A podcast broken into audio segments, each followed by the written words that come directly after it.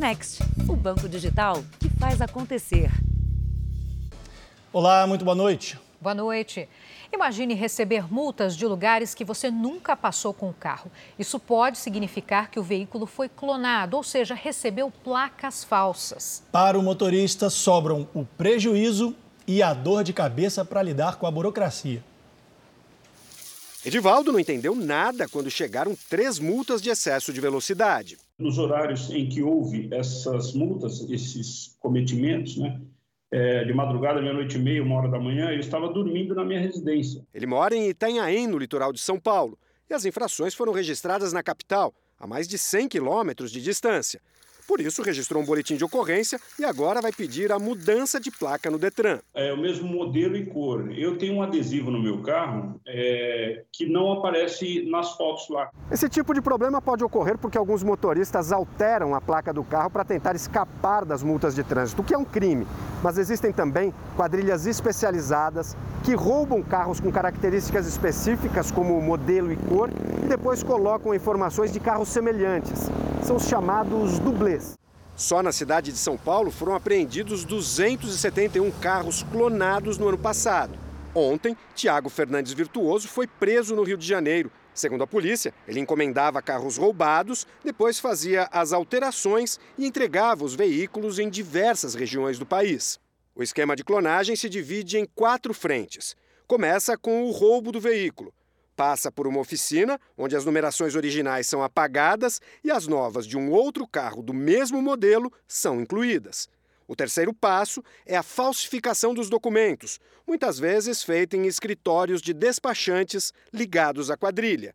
E a última etapa é a venda do dublê. A gente começa a somar todos esses crimes, que é para eles terem uma punição muito severa. Esses casos não são afiançáveis. Para quem tem o carro original, sobram o prejuízo e a dor de cabeça. O meu medo é que haja crimes e, e eu tenho gasto para poder fazer a mudança de placa, né, a alteração de dados da placa. São custos aí que eu não merecia ter. Veja agora outros destaques do dia. Presidente Bolsonaro deve entregar ao Congresso projeto que permite zerar impostos sobre diesel. Interdição de rodovia em Minas Gerais obriga motoristas a fazer viagens mais longas e perigosas. Explosão em subestação de rede elétrica deixa quatro cidades do Rio de Janeiro no escuro. O governo de São Paulo vai exigir comprovante de vacinação de estudantes. Líderes europeus se mobilizam para solucionar a crise entre Rússia e a Ucrânia. E os gols do sábado nos campeonatos Paulista e Carioca.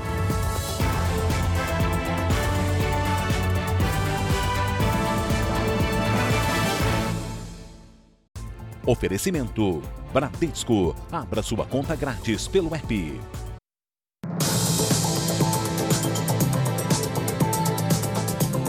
Nos últimos cinco anos, as chuvas causaram mais de 55 bilhões de reais em prejuízos em todo o país.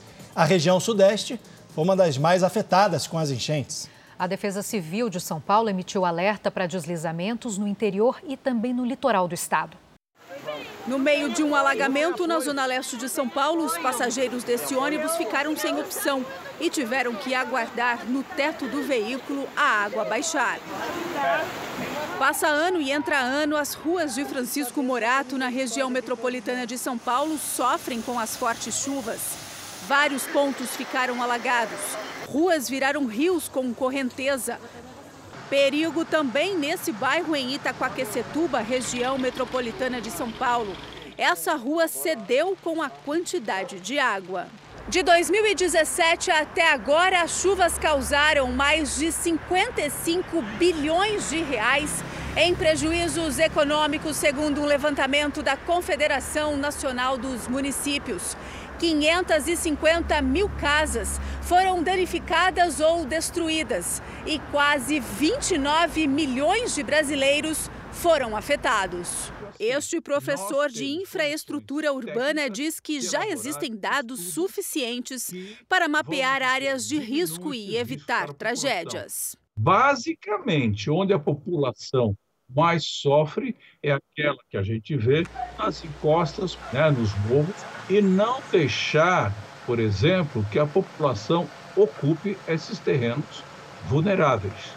Até domingo, a Defesa Civil de São Paulo alerta para as fortes chuvas, principalmente no interior e litoral do estado. Atenção para os deslizamentos de terra. Aparecimento de rachaduras nos muros ou nas paredes das residências. É, outro sinal bem característico também desse tipo de, de, ocorrência é a inclinação de postes e árvores. São ocorrências assim de maior gravidade que tendem a, a gerar um maior número de vítimas. Uma subestação de rede elétrica pegou fogo e explodiu no Rio de Janeiro. Quatro municípios ficaram sem luz. O incêndio começou na madrugada dentro da subestação Alcântara, em São Gonçalo, região metropolitana do Rio. Os moradores acordaram assustados e registraram as imagens da explosão. Explodiu tudo. Não houve feridos a distribuição de energia foi interrompida em São Gonçalo, Niterói, Maricá e Duque de Caxias. A Enel, empresa responsável pela subestação, informou que os serviços já voltaram ao normal. Só neste mês de janeiro, 10 mulheres foram vítimas de tentativas de feminicídio no Rio Grande do Sul. No caso mais recente, uma jovem foi atacada pelo ex-namorado no ponto de ônibus quando ia trabalhar. Nas imagens, é possível ver o agressor entrando no ônibus e atacando a vítima. Ele usou um canivete para ferir a ex-namorada. O motorista e outro passageiro conseguiram segurar o homem. A motivação foi ciúme e, na verdade, ele não, ele não admitia a, a separação. A jovem de 20 anos foi socorrida e está internada. Apesar do quadro de saúde ser estável, ela deve passar por uma cirurgia. O caso aconteceu em Esteio, na região metropolitana de Porto Alegre. Ao longo do ano passado, 97 mulheres foram assassinadas aqui no estado. Um aumento de 21% na comparação com 2020, quando foram registradas 80 mortes. Mas os registros durante este mês de janeiro preocupam as autoridades. Já foram 10 ataques. Em Novo Hamburgo, um homem foi preso pelo crime de feminicídio e posse de arma de fogo. A vítima, de 19 anos, deixou dois filhos pequenos, um de um ano e três meses e o outro de apenas dois meses. E no noroeste gaúcho, na cidade de Alecrim, uma senhora foi sequestrada e morta pelo ex-companheiro. Ela tinha medida protetiva contra o ex-marido. Depois do crime, ele se matou. Foi preso na Colômbia em uma ação da Interpol, Ministério Público e também da Polícia Civil do Rio de Janeiro, o ex-presidente da escola de samba Vila Isabel. Ele é suspeito de ser o mandante do assassinato de um dos principais chefes do Jogo do Bicho no Rio. Bernardo Belo, que também tem ligação com o Jogo do Bicho, foi preso por agentes da Interpol dentro do hotel em Bogotá, na Colômbia. De acordo com as investigações, ele seria o mandante da morte de outro contraventor. Em fevereiro de 2020, Alcebiades Paz Garcia Albide foi assassinado com 40 tiros de fuzil quando chegava ao apartamento da namorada, depois de assistir aos desfiles das escolas de samba na Marquês de Sapucaí. Ele era irmão de Valdemir Paz Garcia, o Maninho, ex-sogro de Bernardo e que também foi assassinado. Após a morte de Maninho, Bernardo teria assumido o controle dos negócios ilegais da família. A polícia não tem dúvidas de que Bernardo tenha sido responsável por planejar e encomendar a morte do contraventor. O crime teria sido motivado por uma disputa de pontos do jogo do bicho na zona sul e norte do Rio. As investigações apontam que outras cinco pessoas estariam envolvidas no assassinato. Os seguranças Tiago Ivan da Silva e Carlos Diego da Costa Cabral foram presos em casa no Rio de Janeiro. Eles faziam parte da escolta de Bid no dia em que ele foi executado. Os responsáveis pela segurança do Bid já estavam a mando do Bernardo. Conseguiram fazer essa segurança no dia do crime, abrindo caminho para os executores. Os irmãos Leandro e Leonardo Gouveia da Silva, que já estavam presos no complexo penitenciário de Bangu por outros crimes, também vão responder pela morte do bicheiro. Outro segurança de Bernardo, Wagner Dantas Alegre, não encontrado pela polícia, é acusado de ser o autor dos disparos. Preso na Colômbia, Bernardo Belo aguarda uma decisão da justiça para ser transferido ao Brasil. A defesa dele entrou com um pedido de habeas corpus. Até anteontem, Bernardo não era sequer indiciado nesse inquérito. Dois anos de investigação, ele não foi sequer ouvido no inquérito. E agora ele é preso por uma manobra do Ministério Público para que ele seja ouvido, possivelmente. A Secretaria de Educação de São Paulo confirmou hoje que vai exigir o comprovante de vacina contra a Covid dos alunos da rede pública do Estado.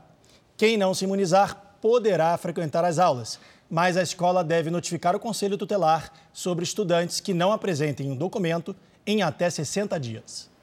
A Universidade Federal de Goiás faz desde o começo da pandemia uma análise da água que passa pela rede de esgoto de Goiânia. O objetivo é orientar e pensar em estratégias de combate à Covid-19. A análise é feita toda semana desde maio do ano passado pela Universidade Federal de Goiás. A gente coleta antes do tratamento até preliminar para ter uma amostra de fato do esgoto bruto. Esse trabalho de monitoramento no esgoto, ele tem potencial também para detectar, por exemplo, as pessoas que estão assintomáticas, né? A água que passa pela rede de esgoto não transmite a doença. O objetivo do estudo é analisar a concentração do vírus na água e assim ter uma ideia se aumentou ou diminuiu o número de casos de pessoas contaminadas. É nítido ah, quando a gente pega os dados clínicos e os dados ah, dessa concentração do RNA de vírus no esgoto, a gente consegue prever com umas três semanas de antecedência, através da amostra de esgoto, que os dados clínicos vão subir. Então, a gente já percebeu desde a semana do Natal essa já tendência de aumento. Foi o primeiro aumento na concentração de coronavírus no esgoto de Goiânia em quatro meses. Os pesquisadores pretendem utilizar o resultado das análises para orientar os órgãos públicos nas estratégias de combate à doença. Na capital, os leitos de UTI estão com 83% de ocupação. Em Goiás, o número é de 84%. O estado registrou 1.962 casos nas últimas 24 horas. O ministro Gilmar Mendes, do Supremo Tribunal Federal, encaminhou à Procuradoria-Geral da República um pedido de investigação contra o ministro da Saúde, Marcelo Queiroga. O motivo é a sequência de instabilidades nos sistemas de dados do Ministério desde o fim de 2021. Do Rio de Janeiro ao vivo, falamos então com a repórter Fernanda Sanches, que traz os detalhes. Boa noite. Boa noite, Giovana. Boa noite a todos. A notícia crime foi enviada por parlamentares da oposição e pede a apuração sobre o chamado apagão de dados da saúde relativos à pandemia da Covid-19 depois da invasão dos hackers. Os parlamentares afirmaram que no momento que a variante Omicron avança no mundo, o Ministério da Saúde não consegue apresentar dados estatísticos confiáveis, o que eles consideram uma situação de extrema gravidade. Hoje pela manhã, Queiroga visitou alguns hospitais aqui no Rio de Janeiro Janeiro e disse que vai reabrir alguns leitos para pacientes com a Covid-19. Ele também disse que a redução do número de mortes é consequência do sucesso do Plano Nacional de Vacinação e argumentou a falta de testes que alguns estados estão enfrentando. Vamos ouvir. Essa questão da falta de teste é um problema mundial. Né? Os Estados Unidos, que é o maior país do mundo, é o país que tem a maior capacidade econômica do mundo, tem problemas com testes. E no Brasil, hoje, nós temos a produção de testes internalizada. Aqui mesmo, a Fundação Oswaldo Cruz, Biomanguinhos, produz o teste rápido de antígeno, é, produz o RT-PCR. Diante do avanço da variante Ômicron e registros de aglomerações na Bahia, foram instaladas barreiras de acesso em algumas praias de Salvador. Para chegar a algumas das principais praias de Salvador, agora é preciso passar por esse portal. Aqui, os guardas municipais cobram o uso de máscaras. Quem não está usando, corre logo para colocar.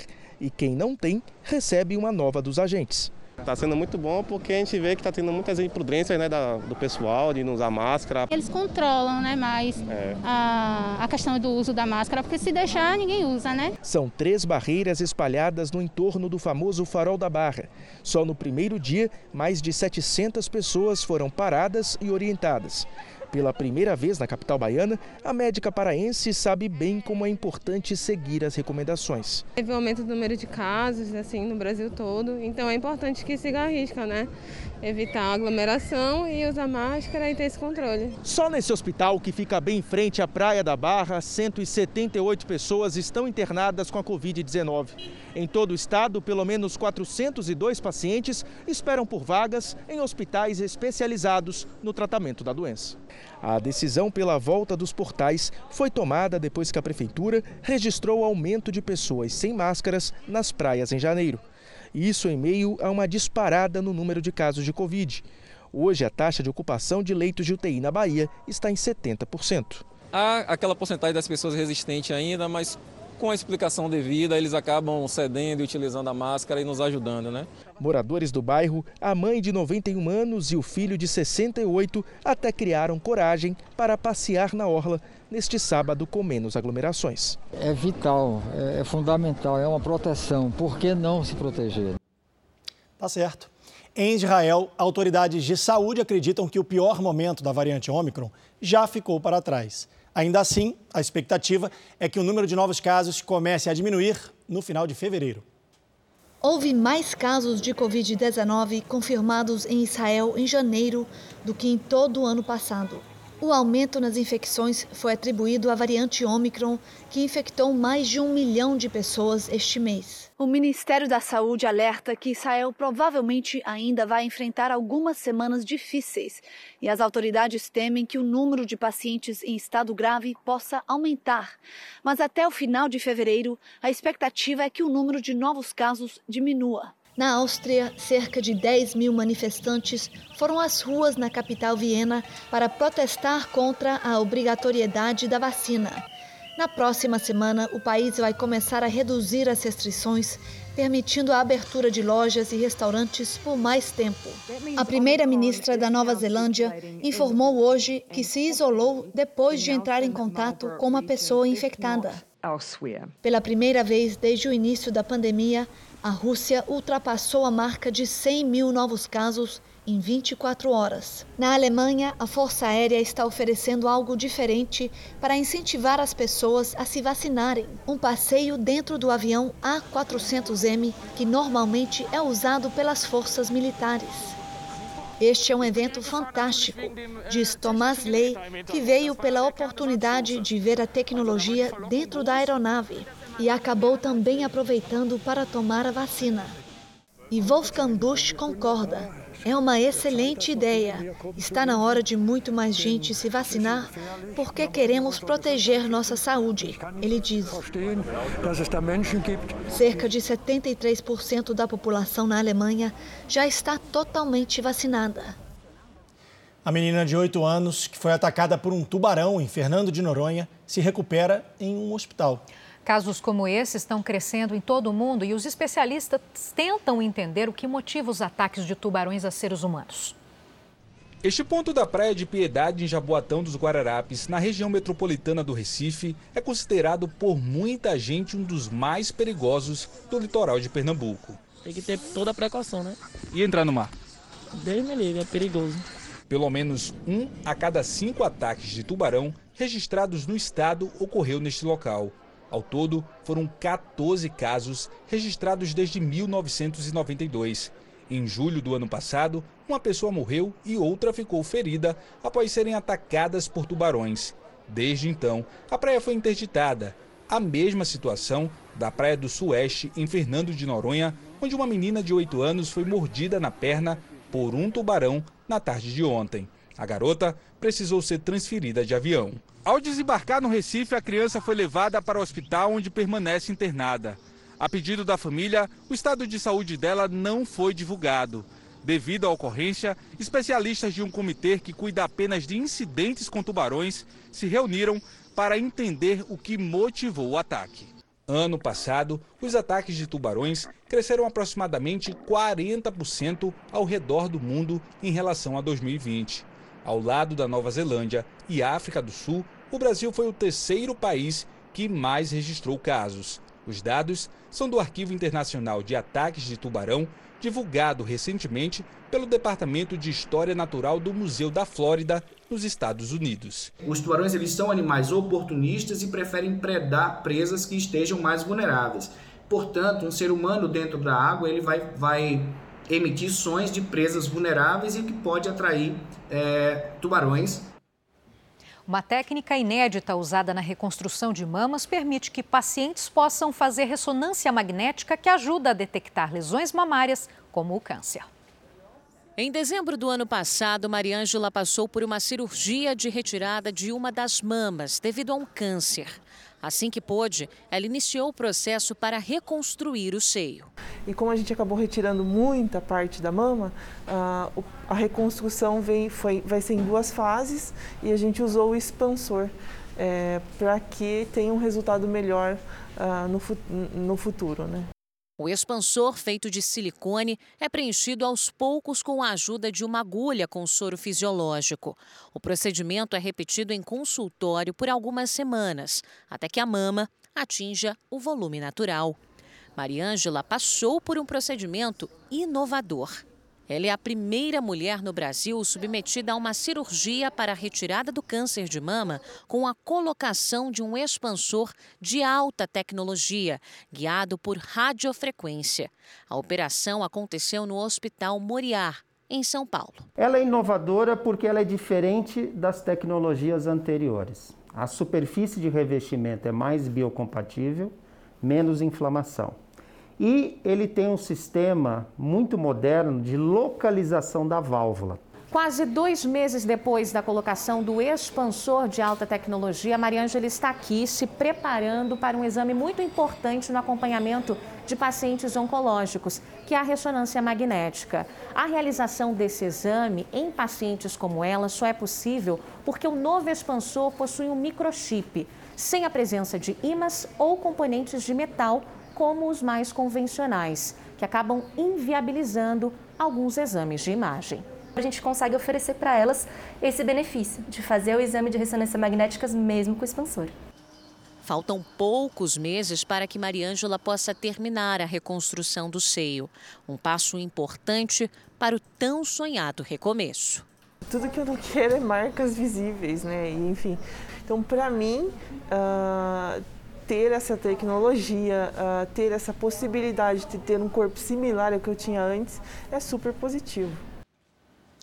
Veja agora os destaques do próximo Domingo Espetacular. A onda de modificar os caminhões acende um alerta nas estradas. É a chamada traseira arqueada, que em um engavetamento deixa poucas chances de sobrevivência para quem vem atrás. Uma mãe que há 12 anos busca justiça.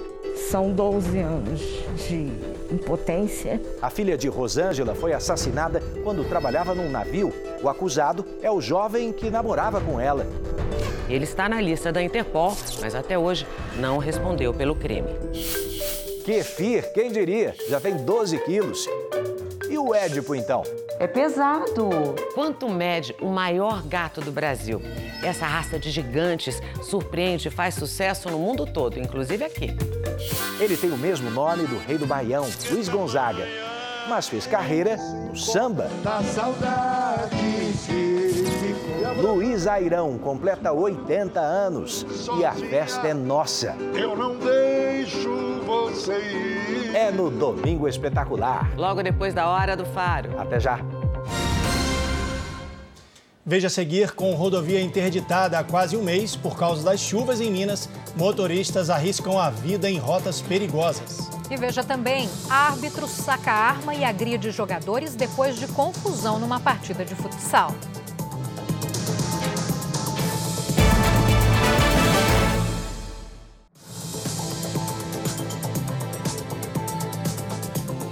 O presidente Jair Bolsonaro disse hoje em Brasília que vai entregar ao, Congresso na semana que vem o projeto que permite zerar o imposto sobre o diesel. Já sobre o depoimento à Polícia Federal no inquérito que investiga suposto vazamento de informações sigilosas, Bolsonaro preferiu não comentar.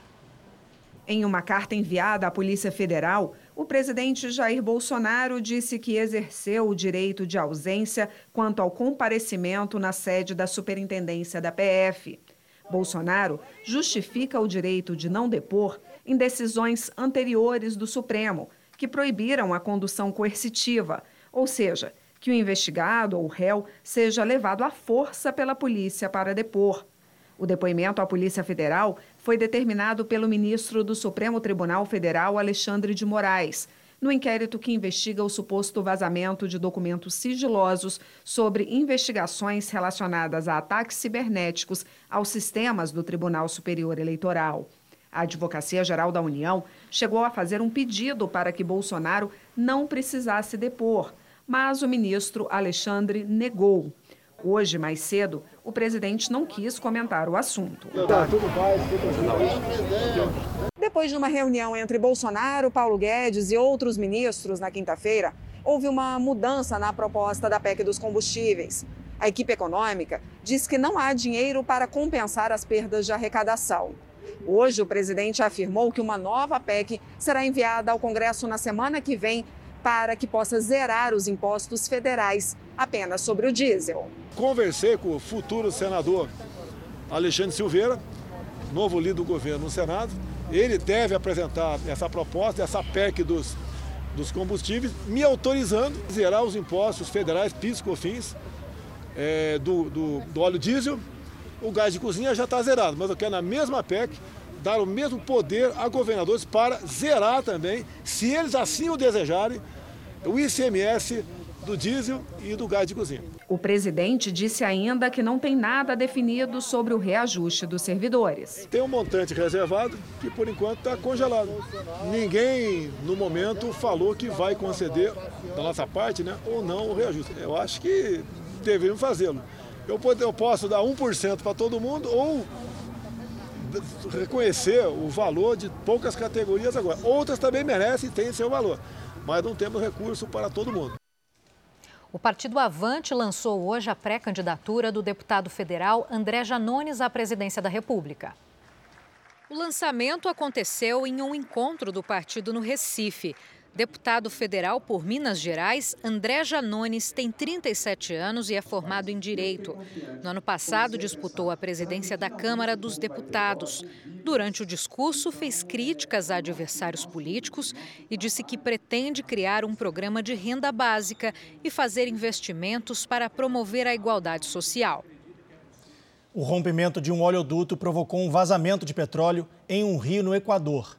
Moradores locais registraram a grande quantidade de petróleo no rio Pedra Fina, na região da Amazônia Equatoriana. A empresa responsável pelo oleoduto disse que o vazamento aconteceu depois que uma rocha caiu sobre a tubulação. O vazamento está controlado, mas ainda não se sabe a quantidade de petróleo derramado. Considerado o maior jogador da história do futebol americano, Tom Brady, marido da modelo brasileira Gisele Bündchen, anunciou hoje a aposentadoria. Aos 44 anos, ele encerrou a carreira depois de 22 temporadas como jogador profissional.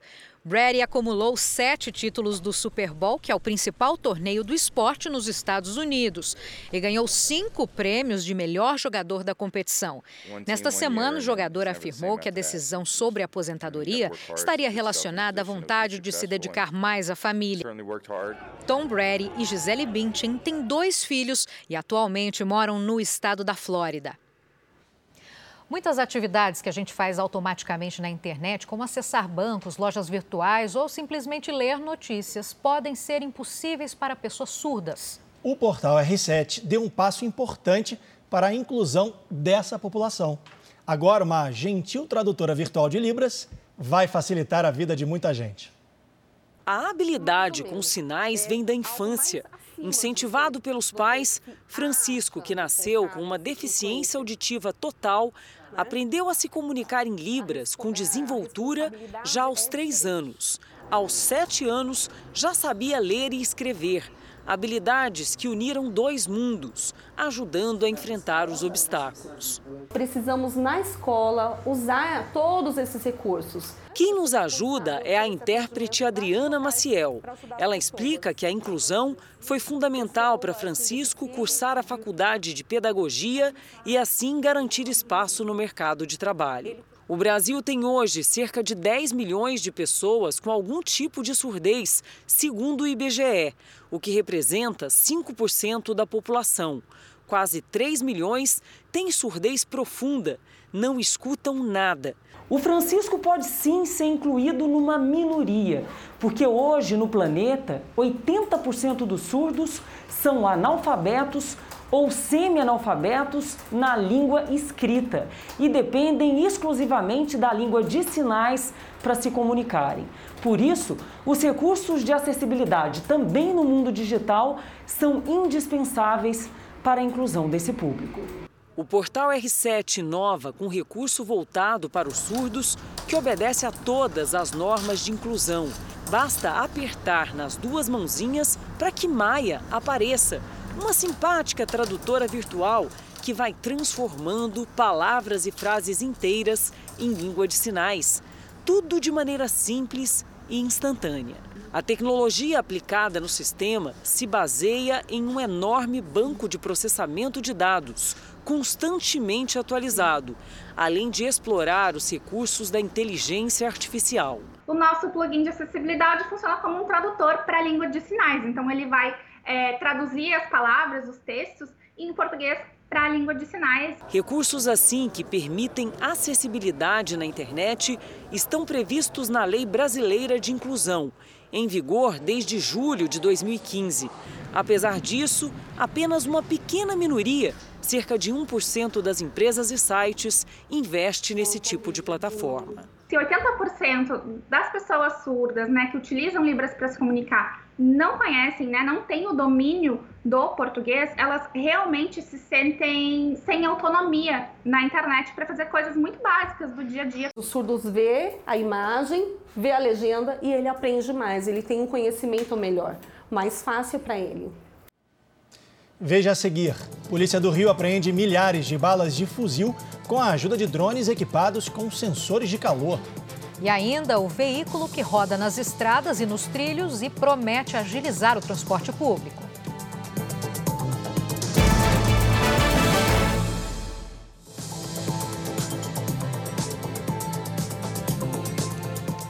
Quase um mês, por causa das chuvas, moradores de Minas Gerais estão impedidos de trafegar por uma das principais rodovias que corta o estado. As viagens estão mais longas e perigosas.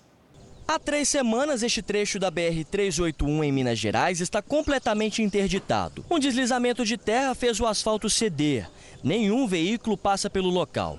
A estrada liga Belo Horizonte à região do Vale do Aço e a interdição tem provocado um prejuízo diário de milhões de reais. Sem a principal rodovia, os motoristas precisam buscar outras rotas, mas o novo trajeto dobra o tempo da viagem, que agora pode levar até sete horas. No caminho alternativo, muitos buracos e trechos de estrada de chão. A viagem fica longa e perigosa. A dona Marilda mora na cidade de Timóteo e duas vezes por mês precisa ir à capital mineira para fazer um tratamento médico. Ela resolveu suspender o procedimento por causa das condições da estrada. Muito buraco, é, pedra batendo no vidro, a gente fica é, ansioso, com medo de, de ter um acidente. A Prefeitura de Timóteo, que oferece o transporte para a dona Marilda e outros pacientes, também contabiliza os prejuízos. Sete ambulâncias foram danificadas por causa das condições da estrada. Nós já substituímos dois para-brisa de ambulância.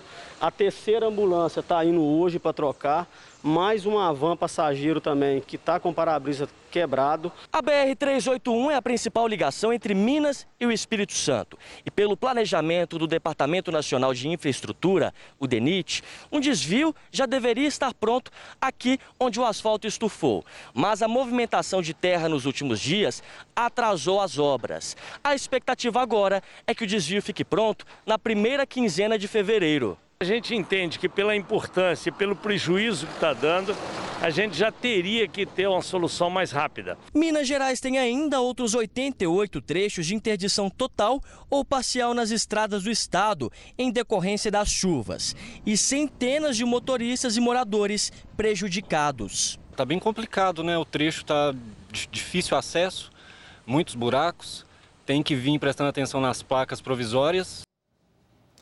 A polícia do Rio de Janeiro apreendeu, com a ajuda de drones, milhares de balas de fuzis na Baixada Fluminense.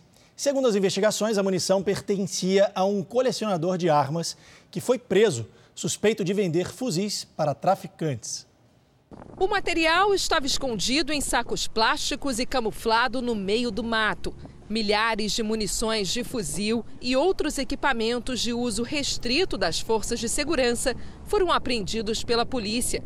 De acordo com as investigações, o material pertencia a Vitor Furtado Rebolau Lopes, conhecido como Bala 40.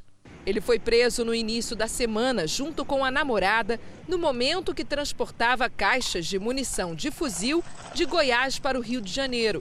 Na casa dele, no Rio, foram apreendidas 55 armas, sendo 26 fuzis. Arsenal avaliado em mais de 2 milhões de reais. Depois da prisão, criminosos teriam ordenado que mais munições de armas que Vitor mantinha em outro endereço fossem escondidas.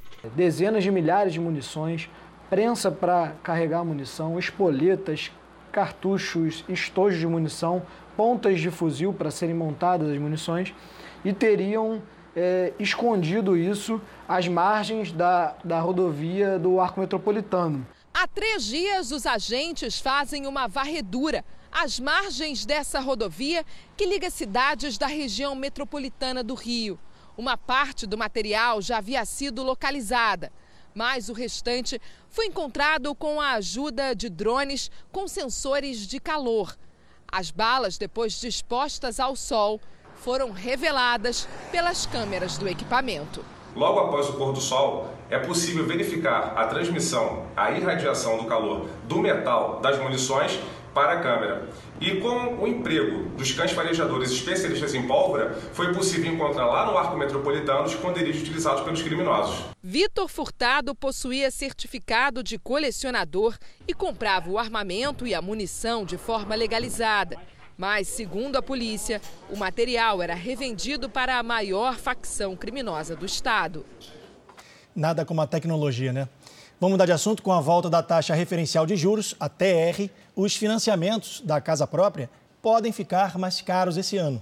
Isso porque as regras de cálculo das parcelas mudam quando a taxa básica de juros, a Selic, atinge um índice maior que 8%.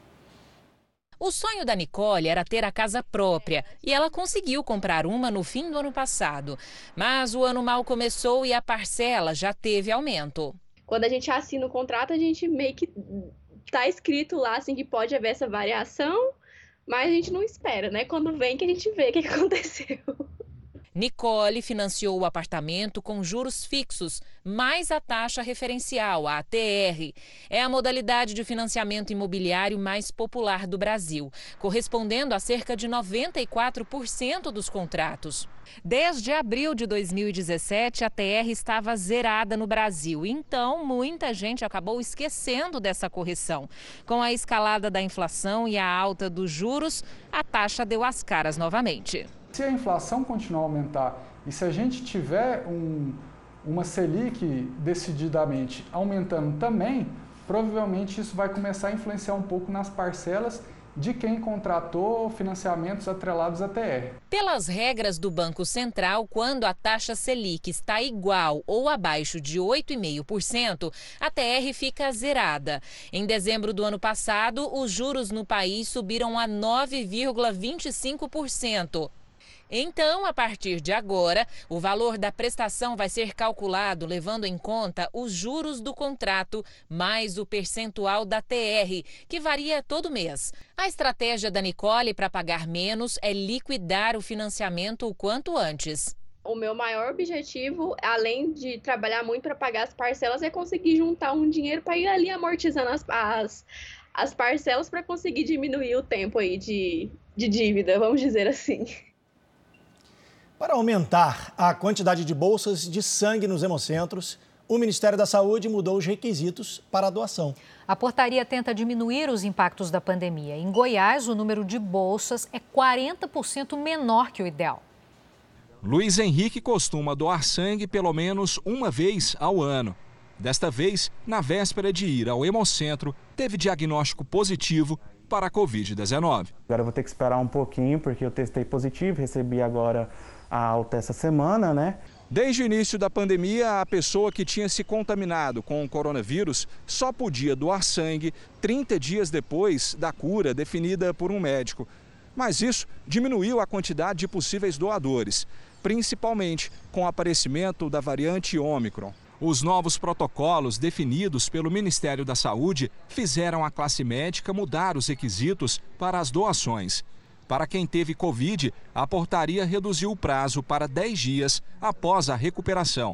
Já quem se contaminou, mas ficou assintomático, pode doar sangue 10 dias após o diagnóstico positivo. O tempo reduz para 7 dias para pessoas que tiveram contato com o caso confirmado. O vírus da Covid não é transmissível né, pela transfusão sanguínea. E essas medidas são medidas que garantem né, a segurança tanto do doador quanto do receptor. Em Goiás, a quantidade de bolsas é 40% menor que a ideal. O problema é mais grave ainda com sangue de fator RH negativo. O desafio agora é atrair o doador que se afastou por causa da pandemia. Era o caso da Juliana, que voltou a doar pela primeira vez, depois de quase dois anos. Como eu já tinha um tempo que eu já queria vir doar, eu aproveitei a oportunidade para ajudar. É muito gratificante. A China registrou um aumento no número de casos de Covid-19 às vésperas da Olimpíada de Inverno, que começa na próxima semana em Pequim. 36 pessoas ligadas aos Jogos, incluindo atletas e autoridades, foram infectadas depois que desembarcaram na capital do país. Esse é um dos destaques do portal R7. E para ler essas e outras notícias, acesse r7.com. Esta semana, mais de 200 brasileiros foram expulsos dos Estados Unidos e desembarcaram no Aeroporto Internacional de Belo Horizonte. É o maior número de deportados em um mesmo voo desde 2019. E em busca de uma vida melhor, hoje um deles conta os maus tratos que sofreu com a família até a chegada ao Brasil. O homem que não quer se identificar conta como era a rotina na imigração americana. Fiquei lá cinco dias, não tomei banho. A alimentação é um lanchezinho e um tal de um burrife, que é uma massa lá com arroz por dentro e um suquinho de maçã. E disso aí a gente vive. Ele disse que gastou 12 mil reais para tentar entrar nos Estados Unidos. Saiu de São Paulo no dia 13 de janeiro pousou em Tijuana, no México, e de lá seguiu para Mexicali. Fez um trecho a pé até o posto de imigração, onde se apresentou no dia 20. Este é um procedimento usado por imigrantes na tentativa de serem aceitos no país norte-americano. No caso dele e da família, não deu certo. Lá é uma sala, tem várias salas. Vai chegando gente mutuando. Um bocado dorme no chão, outros em pé. Foi chegando, chegando brasileiro e ninguém saindo. Aquilo montuou tudo. Um certo dia lá resolveu chamar todo mundo para fazer o teste do Covid e todo mundo achou que ia ser liberado para prosseguir. E depois que fez o teste, eles avisaram que ia ser todo mundo deportado. E deportaram todo mundo. Foram momentos de sofrimento para ele, a mulher e a filha de 8 anos. Ele era gemado de lá, praticamente faltando umas meia hora para descer aqui, 16 horas. Voltaram dos Estados Unidos 211 brasileiros, entre eles 90 crianças e adolescentes que foram recebidos pela Vara da Infância e Juventude e pela Polícia Federal. Foi o maior desembarque de deportados num único voo desde 2019. Neste período, mais de 3.800 imigrantes foram presos ao tentar entrar ilegalmente nos Estados Unidos um risco que muitos correm em busca de uma vida melhor. Já teria endereço, é, serviço, tudo arrumado. Só estava esperando a liberação. Lá o menino estaria pagando 19 dólares por hora. Na carpintaria de pedreiro, mesma profissão minha aqui. Líderes europeus se mobilizam para encontrar uma saída que não seja a guerra entre a Rússia e a Ucrânia. Entenda como a situação chegou ao ponto de colocar o mundo preocupado com o que pode acontecer. 2021 início das movimentações. Os primeiros soldados russos começam a chegar à fronteira da Ucrânia no início do ano. Em dezembro, o Serviço de Inteligência dos Estados Unidos alerta: a Rússia quer invadir a Ucrânia, um país importante estrategicamente. A Ucrânia faz fronteira com a Rússia. Também é importante lembrar que a Ucrânia já fez parte da antiga União Soviética e há muitas ligações culturais e econômicas. O final de 2021 é marcado por reuniões que não levam a nada. 2022, Rússia avança. O ano começa com mais de 100 mil soldados em exercícios militares na fronteira. 14 de janeiro de 2022, hackers invadem sites do governo ucraniano e deixam mensagens. Esperem pelo pior. As suspeitas recaem sobre a Rússia, que nega. 18 de janeiro de 2022. Os Estados Unidos se mobilizam e avisam ao mundo: a situação atual é extremamente perigosa. 21 de janeiro de 2022. Os chefes das diplomacias da Rússia e dos Estados Unidos se encontraram na Suíça. Nenhuma definição. O que querem os russos? A Rússia quer evitar que a Ucrânia entre para a OTAN, a Organização do Tratado do Atlântico Norte, uma aliança criada em 1949 para proteger o mundo da então União Soviética e o avanço socialista liderado pelo país. Era chamada Guerra Fria. A União Soviética acabou, mas a OTAN não. São 30 países, entre eles os Estados Unidos, o Reino Unido, a França e a Alemanha. E a ideia é crescer. Por isso, a OTAN está de olho na Ucrânia. O que não agrada nada à Rússia, que não quer um vizinho aliado a países que não são exatamente amigos. 24 de janeiro de 2022. Os Estados Unidos põem 8.500 soldados em alerta para uma possível invasão da Ucrânia por parte da Rússia. 25 de janeiro de 2022. A Rússia responde com exercícios militares em todo o seu território. 26 de janeiro de 2022. Estados Unidos e representantes da OTAN entregam um documento dizendo que estão dispostos a negociar, mas não abrir mão da possível entrada da Ucrânia na OTAN. 27 de janeiro de 2022. A resposta da Rússia é com o envio de mais soldados para a fronteira. 28 de janeiro de 2022. O presidente da Ucrânia se manifesta e pede que os líderes mundiais não criem pânico sobre uma possível guerra. A solução seria a diplomacia, a conversa e não o confronto. Não é o que está acontecendo. No Rio Grande do Sul, uma partida de futsal terminou em confusão depois que o árbitro sacou uma arma e apontou para os jogadores. O episódio aconteceu em um jogo amador na cidade de Rio Grande, no sul do estado. No fim do jogo, o time derrotado cerca o juiz para reclamar de uma expulsão. O árbitro, que segundo a delegada regional é policial militar, saca a arma e agride o atleta que tinha sido expulso. Outro jogador também toma uma coronhada. O caso está sendo investigado e o policial pode responder por crime de lesão corporal. O agressor registrou ocorrência por ameaça. A gente continua falando de futebol agora com uma notícia mais leve. Amanhã a Record TV transmite a partida a partir das quatro da tarde a partida entre Botafogo e Bangu para o Rio de Janeiro e mais 21 estados. Na equipe do Bangu, um jogador vem chamando a atenção e não só pela qualidade técnica. Afinal, ele foi batizado depois que o pai perdeu uma aposta. O nome é de craque. Me chamo Roberto Baggio, Poderia ser uma homenagem ao jogador da seleção italiana que fez sucesso na década de 90. Aquele que perdeu o pênalti decisivo que deu tetracampeonato para o Brasil em 94. Mas não foi bem assim. Deve ter feito alguma aposta com um amigo ali e tal. Ah, quem, quem der o título para o Brasil aí, a gente vai colocar o nome. E ainda foi um da Itália, né? Que perdeu o pênalti ali e deu o título. E não é que o Roberto Baggio brasileiro também se tornou um jogador de futebol? E agora um dos destaques do Cariocão. Felipe, treinador do Bangu, acredita no talento do jogador. Baggio ganhou confiança e já no primeiro jogo fez o gol da vitória em cima do Fluminense. Ali na, na hora a gente não menciona assim a, o tamanho que é, né? O gol foi em equipe, mas a, a gente teve que manter ali o foco até o final para conseguir sair com a vitória. E para comemorar o bom início no Cariocão, o menino de Laranjal do Jari, no interior do Amapá, não quis saber de comida italiana, não. A escolha foi o churrasco, mas sem excesso. Afinal, amanhã, ele vai precisar estar bem em campo para mais um desafio, vestindo a camisa do Bangu. A gente está concentrado já, é foco total que domingo tem outra guerra. Botafogo e Bangu você assiste domingo, ao vivo, às 4 horas da tarde na Record TV. O Botafogo estreou com um empate com o Boa Vista em 1 a 1. Agora vai tentar parar Roberto Baggio para subir na tabela do Cariocão.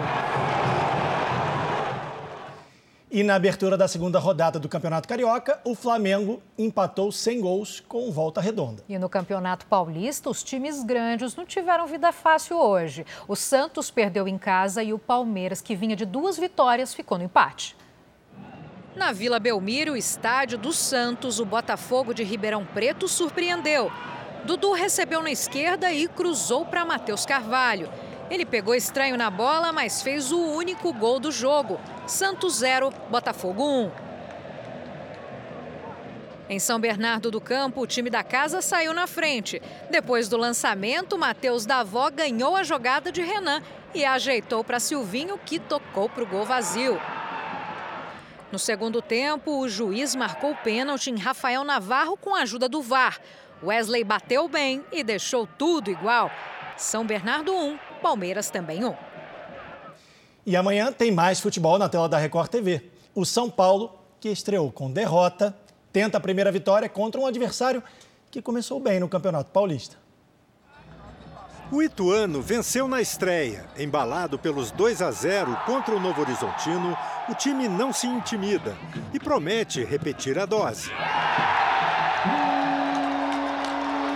Jogo grande contra um, um gigante do futebol brasileiro. É, mas o Ituano vai jogar da mesma forma. Nós não vamos mudar a maneira de jogar, independente de ser no Morumbi o jogo contra o São Paulo. O Ituano vai jogar da mesma forma. A esperança do São Paulo está no Morumbi, com a presença da torcida. Uma boa oportunidade dos novos contratados, Rafinha, Patrick, Alisson e Nicão, justificarem o investimento do clube.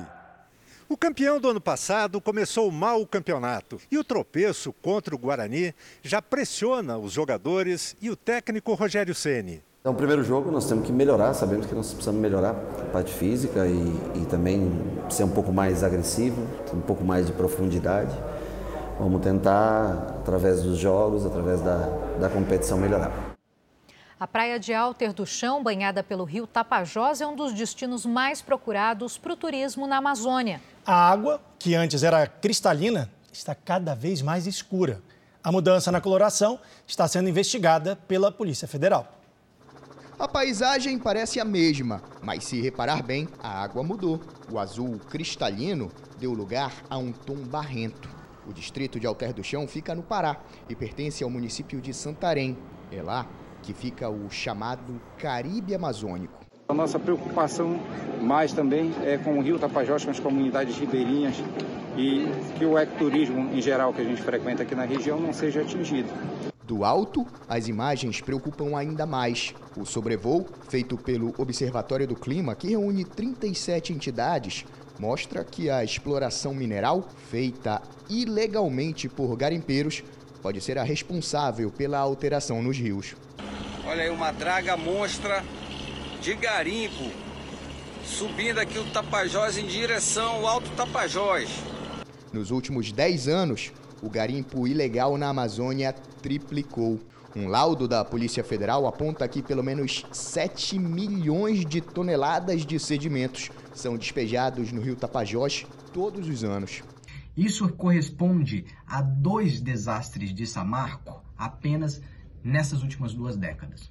Então, o que nós temos, nós estamos diante de um problema muito sério que coloca em risco todo o Rio Tapajós, todas as pessoas que dele dependem e toda, é, todo o ecossistema, nós não temos dúvidas. O monitoramento realizado pela Universidade Federal do Oeste do Pará revelou que moradores de Alter do Chão e de localidades vizinhas apresentaram alto índice de mercúrio no sangue. O metal tóxico é utilizado pelos garimpeiros para separar o ouro de outros sedimentos, como rochas e areias, e acaba poluindo a água. A saúde humana podem causar problemas no fígado, é, no sistema neural, no sistema gastrointestinal. Então é uma preocupação séria.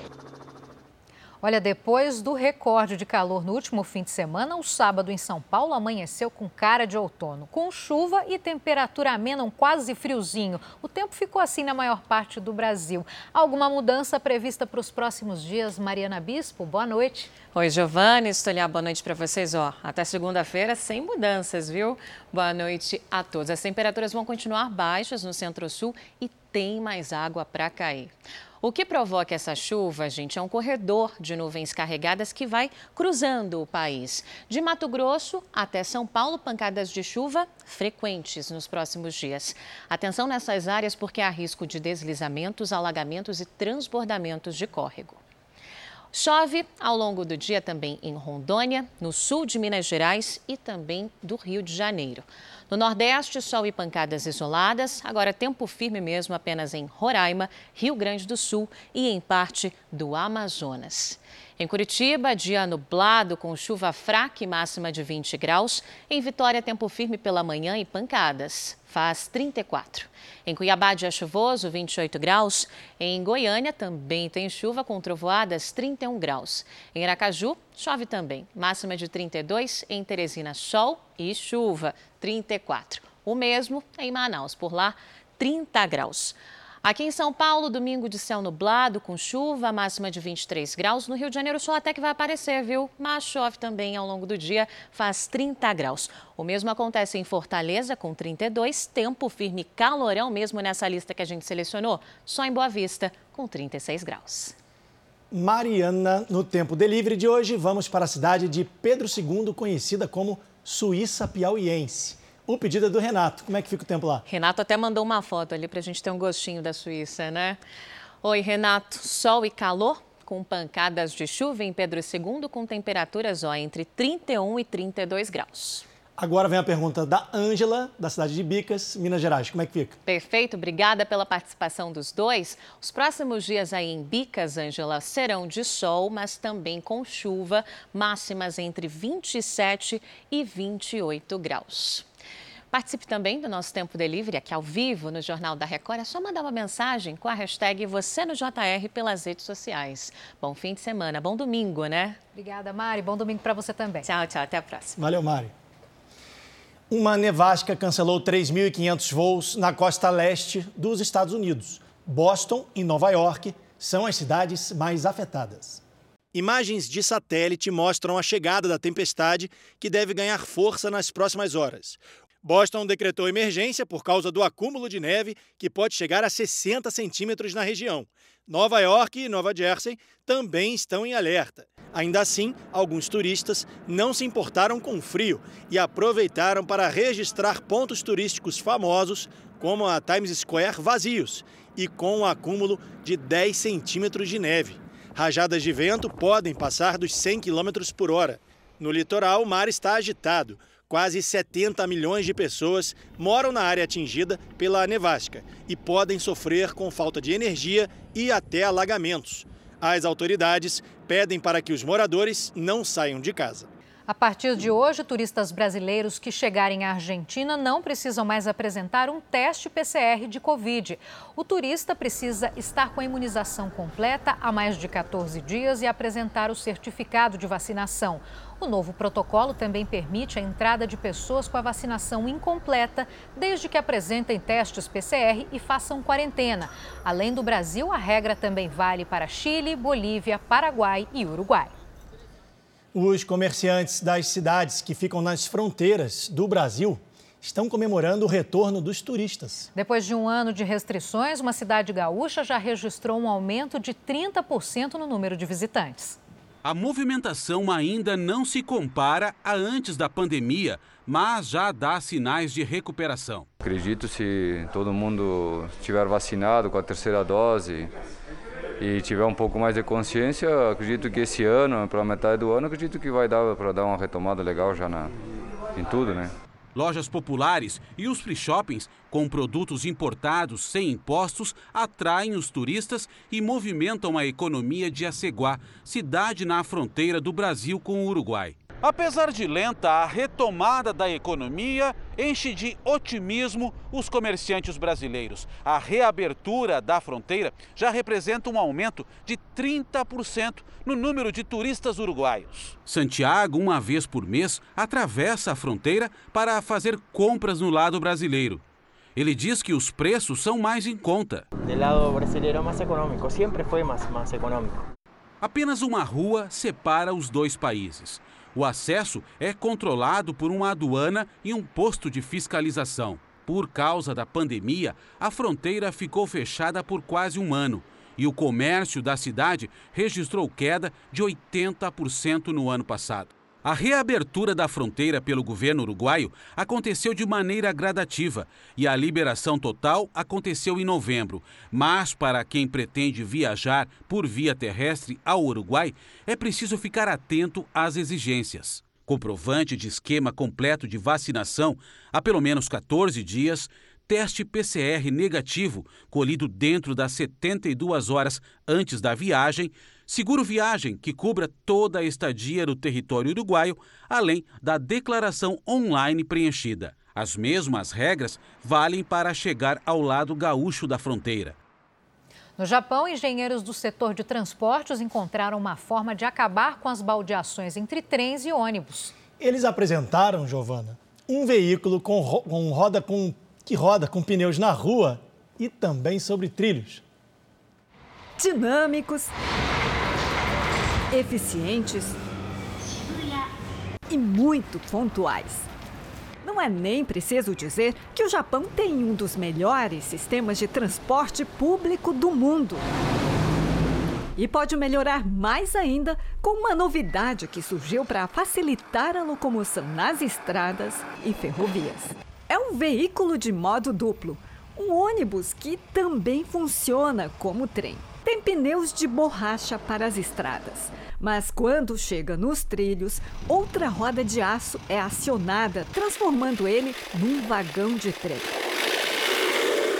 O sistema já está funcionando entre as províncias de Tokushima e Kochi, no sudoeste do país. Nas cidades do interior, temos uma grande população de idosos que será bastante beneficiada com esse sistema, diz Shigeki Miura, prefeito da cidade de Kaio, em Tokushima. Imagine como tudo seria mais prático se a gente não precisasse mais fazer uma baldeação de um ônibus para um trem ou vice-versa economizaria tempo e facilitaria bastante para quem tem algum tipo de dificuldade de locomoção. Por enquanto, os veículos de modo duplo conseguem transportar até 21 passageiros. A velocidade nos trilhos é de 60 km por hora e nas estradas pode chegar a 100 por hora. Com a introdução de três veículos de modo duplo, só a província de Tokushima espera atender 75 mil passageiros. Isso daria um lucro extra de 14 milhões de ienes, equivalente a 688 mil reais ao sistema de transporte local. Os veículos passam perto de estações de trem, pontos turísticos e hospitais. Boa ideia, né? O Jornal da Record termina aqui. A edição de hoje na íntegra e também a nossa versão em podcast estão no Play Plus e em todas as nossas plataformas digitais. Você continua assistindo ao Cidade Alerta. Uma boa noite, um ótimo domingo. Boa noite e a gente se vê.